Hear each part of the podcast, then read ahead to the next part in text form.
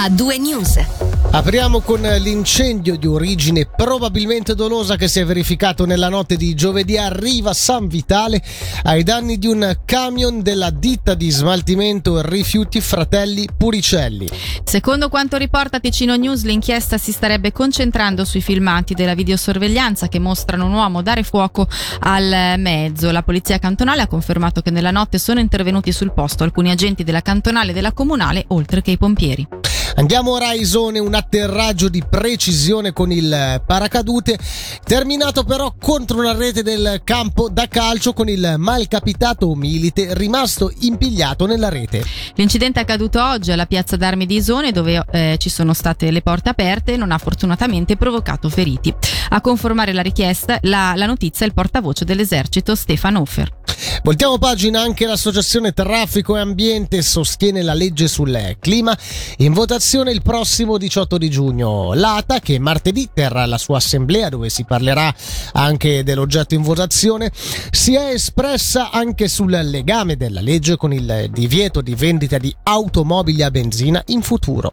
In futuro, dice l'associazione, ci saranno ancora automobili e saranno elettriche lo scrive appunto l'associazione non perché la legge eh, del clima lo impone ma perché le case automobilistiche si adeguano alle regole del mercato. Cambiamo tema e andiamo ora a Bellinzona dove il municipale Fabio Keppeli è stato eletto nel comitato della conferenza dei direttori delle finanze delle città svizzere.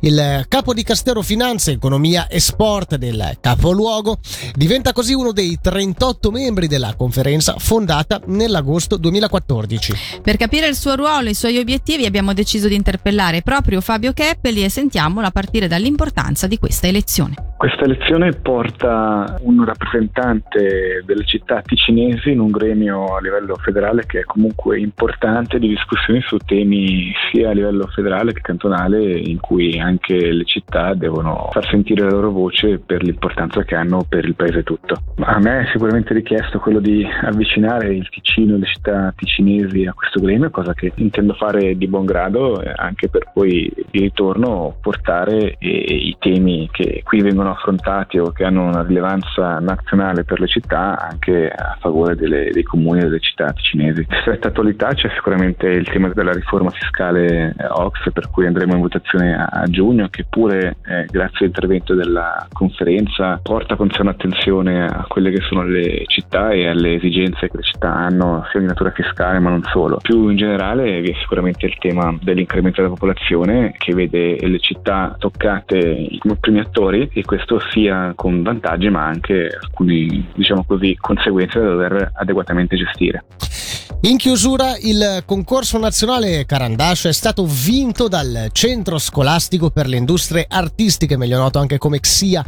Lo fa sapere il DEX che riferisce del progetto ideato dai giovani apprendisti decoratori 3D dell'istituto che in occasione del concorso organizzato dalla storica azienda svizzera hanno realizzato un divano a forma della celebre matita.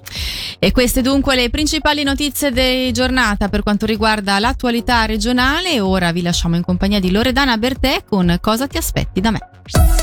A due news.